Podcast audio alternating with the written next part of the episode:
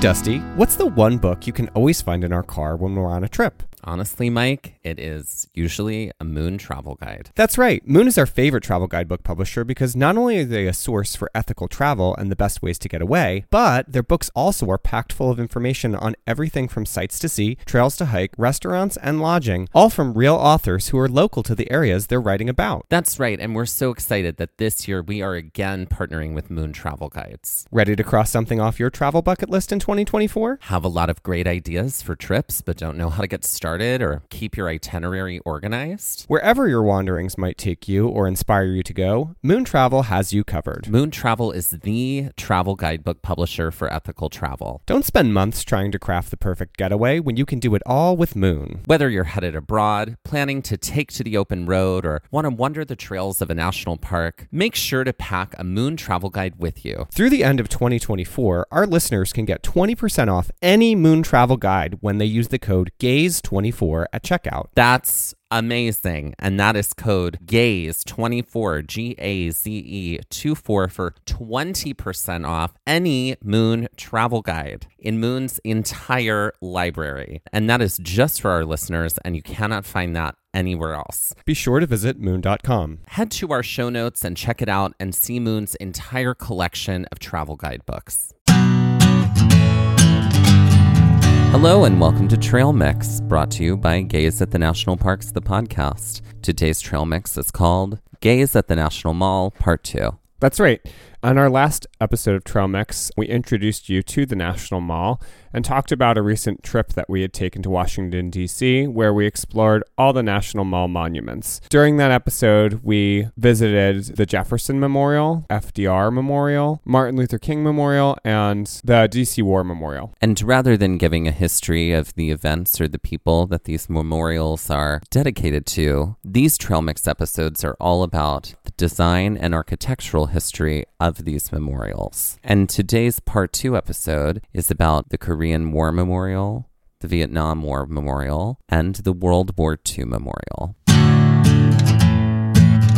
So, when you last joined us, we were at the DC War Memorial. It's a short walk to the Korean War Memorial. You walk along the fields that line the mall um, in the center of it and walk up to the Korean War Memorial. This is a memorial that I had never been to before. I don't believe you had either. Oh, no, I've Um, been there. Oh, you had been there. And I've been there a number of times. Oh, so this was really interesting for me because it's one that I hadn't seen, and I feel like it's a really pretty iconic memorial considering the statues. To describe what it looks like, it is a triangular shaped memorial that has 19 statues of servicemen all facing w- one direction. Right, they're an advance party, and it's a cross section of what America is at the time. It features people of different ethnicities as well as different branches of the armed service. And they're all headed in the direction of what is a circular reflection pool. hmm The uh, memorial, aside from the reflecting pool and the statues, there's also a mural wall. As you walk the perimeter, there is a pathway that's lined with the names of the different nations that were involved in Korea that are etched into the black stone that is also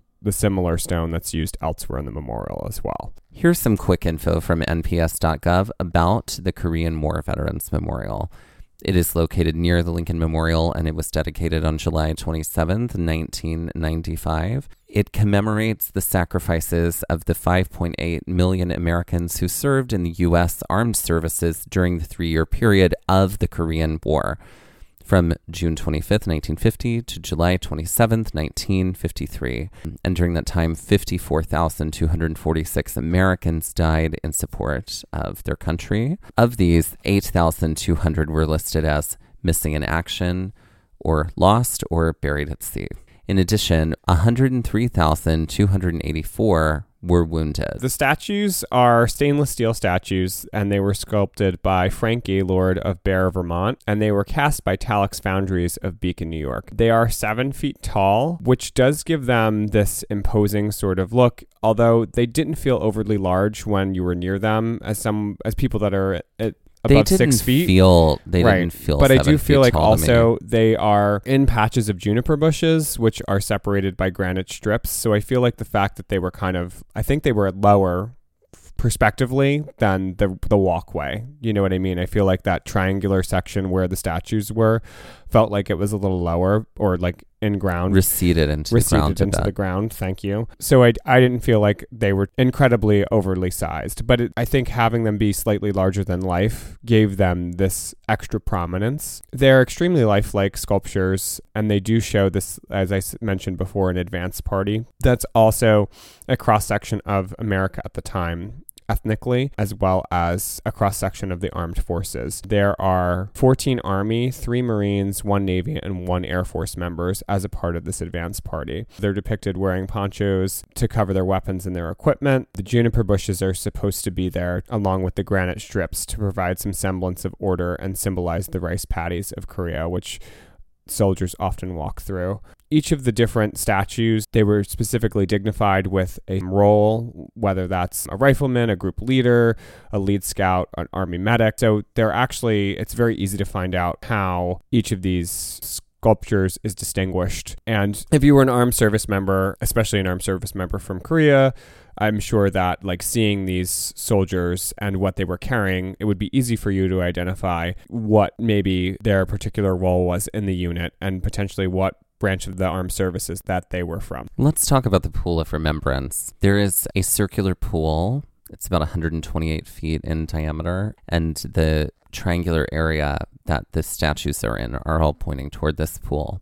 It is surrounded by 28 linden trees shaped to create this sort of barrel like effect, and that also allows the sun to reflect on the pool. The idea is that you would sit at the benches that are round and be underneath these trees, look into this pool, and remember The cost of war, basically. the cost of war and the amount of people, particularly young people, who lost their lives during this war or whose lives were taken from them Mhm. during this war. On a wall that extends into the pool, there is a etched in 10 inch silver letters the reminder that freedom is not free. This was a costly war on many levels, specifically in the loss of life.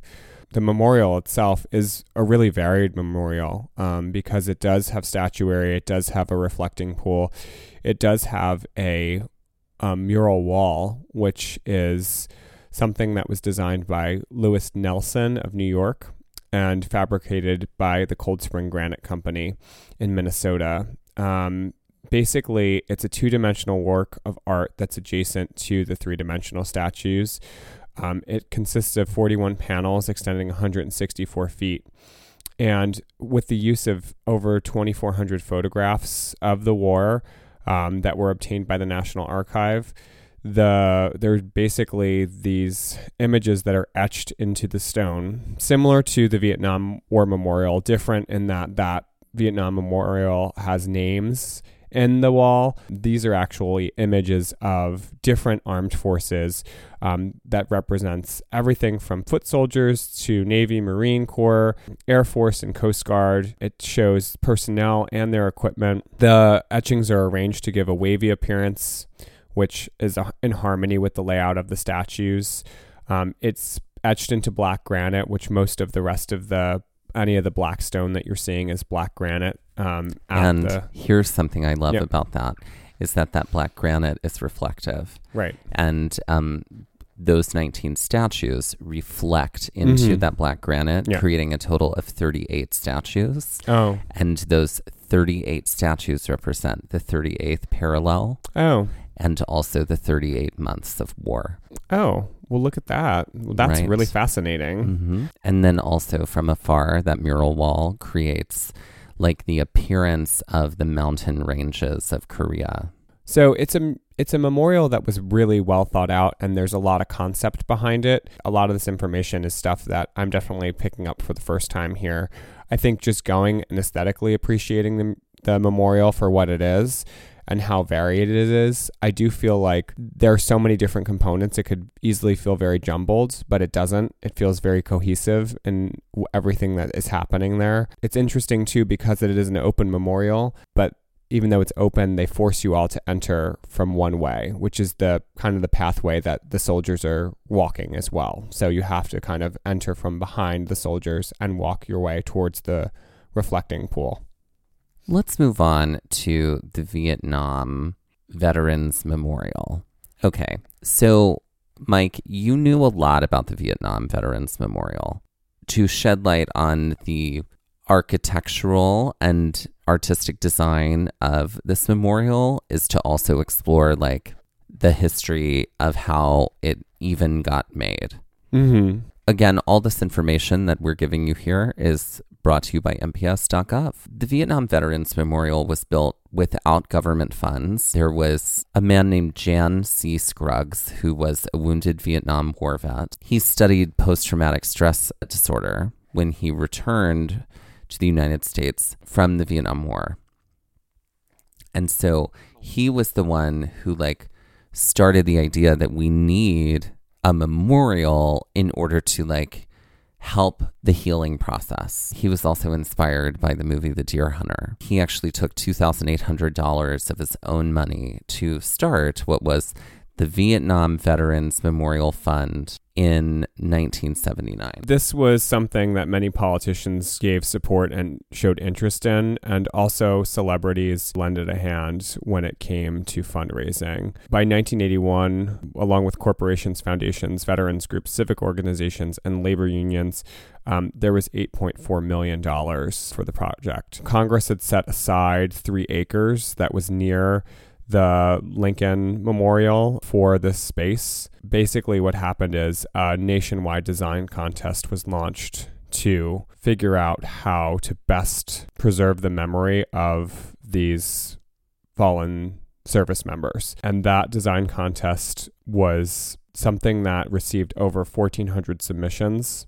And the design winner was actually a college student from Yale named Maya Lin. The guidelines for the uh, contest stipulated that the memorial should contain the names of every American who died in Vietnam or remained missing in action. It needed to make no political statement about the war, to be in harmony with its surroundings, and to be contemplative in character. Each of the 1,400 submissions that were entered were judged anonymously um, by a panel of eight artists and designers in the end, every professional architect and artist was passed over for a 21 year old Yale student named Maya. She was born in 1959 in Athens, Ohio. She received her bachelor's degree from Yale, where she studied architecture and sculpture. It was at Yale at 21 when she entered this design contest for the Vietnam Veterans Memorial and was ultimately chosen as the winner. The memorial itself was minimalistic, which was a very sharp contrast to most war memorials it was also slightly below ground level, which also kind of was a difference of what a memorial typically is.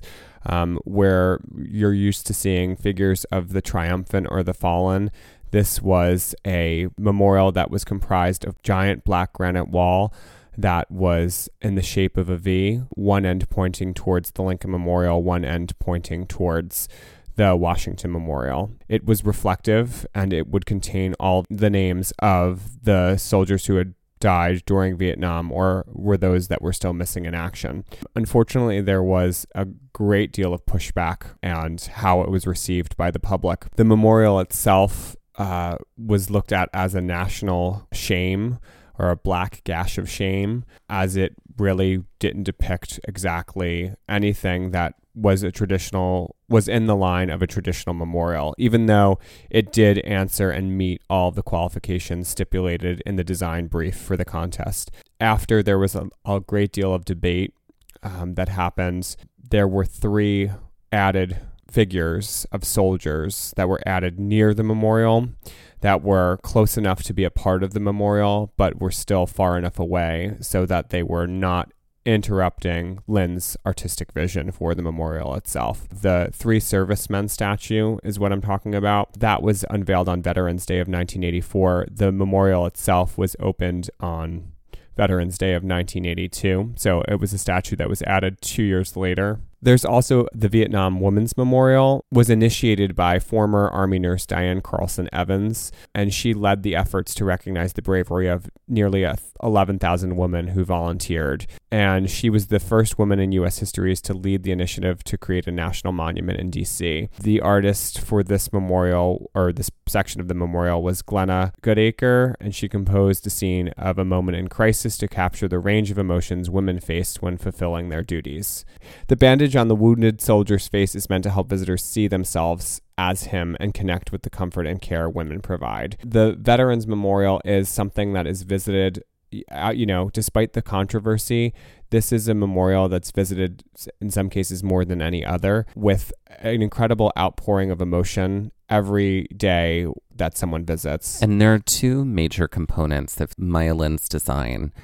One, it being underground, not underground, but into the earth. Subterranean, yeah. Subterranean lends itself to looking like a scar in the earth. And that is the shape of it. It's sort of angular. Mm-hmm. The other thing is the black granite is reflective so that as you stand there and read the names, you can see yourself reflected in their names. It's a memorial that everyone should really see when you go to DC. The nice thing is too is because it's made up of so many different panels and because there are over uh, 58,000 names on these panels on the memorial itself.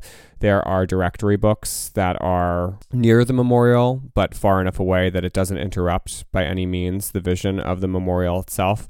So if you're not certain of, you know, where a relative's name might be, it's a good directory of being able to find those names. And the final memorial on this episode is the World War II Memorial. The World War II Memorial honors the service of the 16 million members of the armed forces of the United States, the support of countless millions on the home front, and the ultimate sacrifice of 405,399 Americans.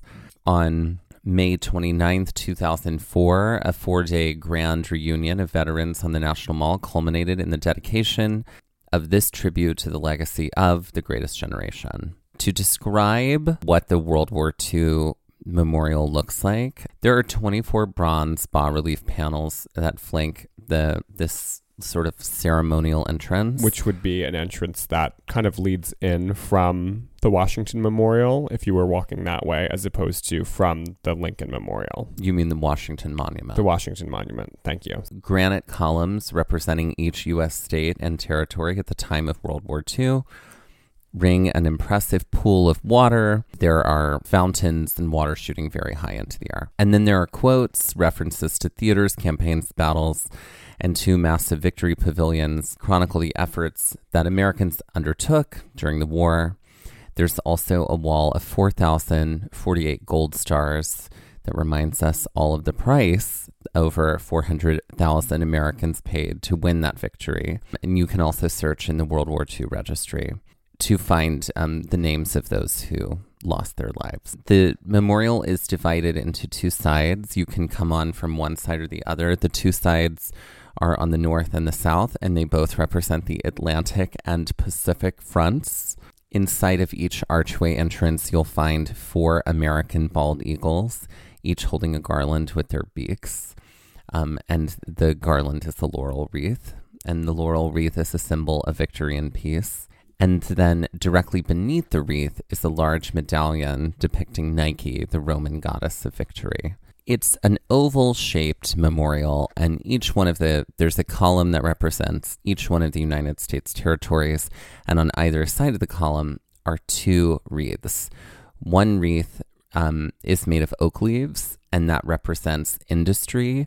And then there's another wreath made of wheat, which represents agriculture. The Wall of Stars is called the Freedom Wall. The gold stars come from a military tradition in the US where military families hang small flags in the windows of their homes to note that a family member um, was serving in uniform.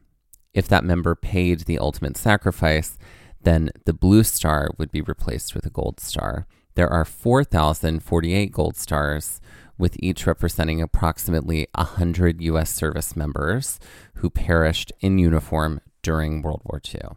This was something I noticed, but um, all of the states are arranged not, or all of the uh, territories are arranged not in um, alphabetical order, but they are arranged in chronological order of when they became a U.S. territory.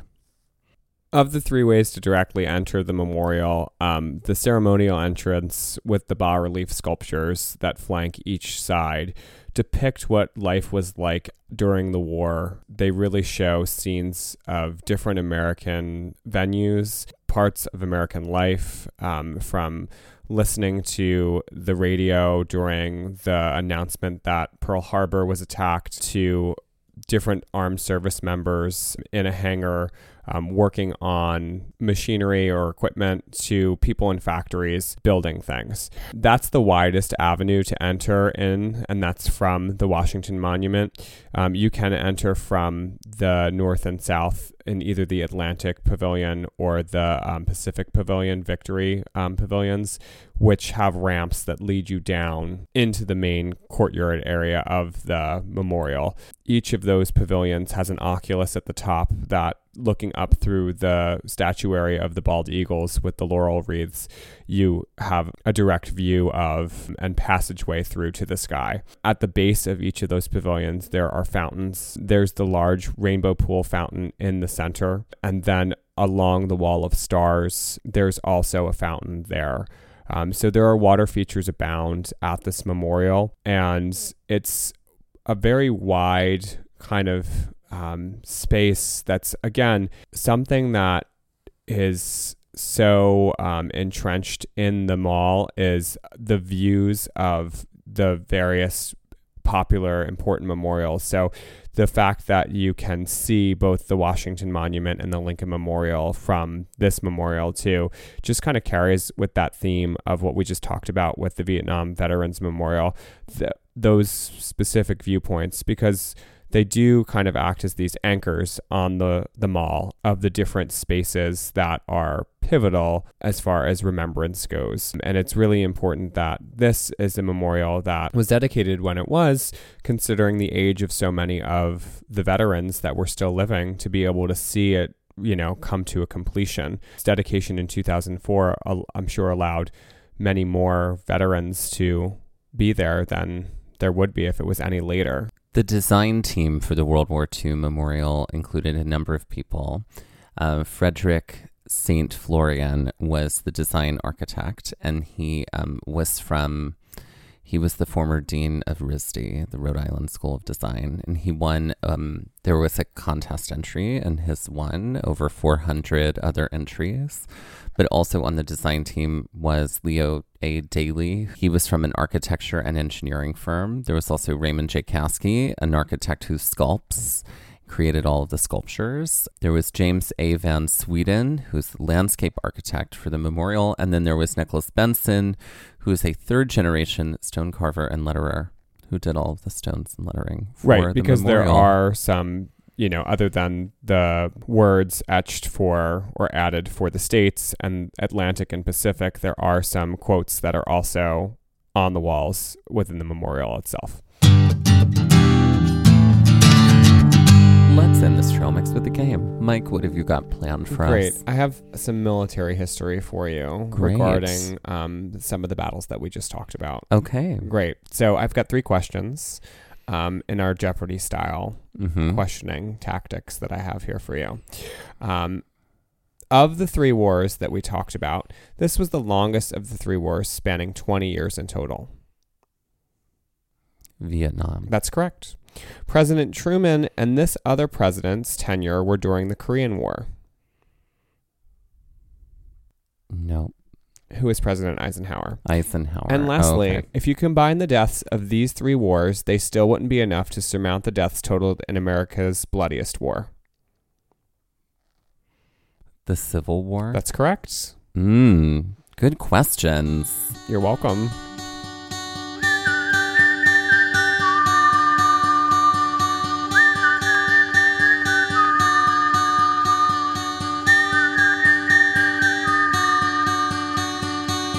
This has been Trail Mix by Gaze at the National Parks, the podcast. And we're here to remind you to hike early and hike often, and that adventure is always out there. Gaze at the National Parks was created and is hosted by Dustin Ballard and Michael Ryan.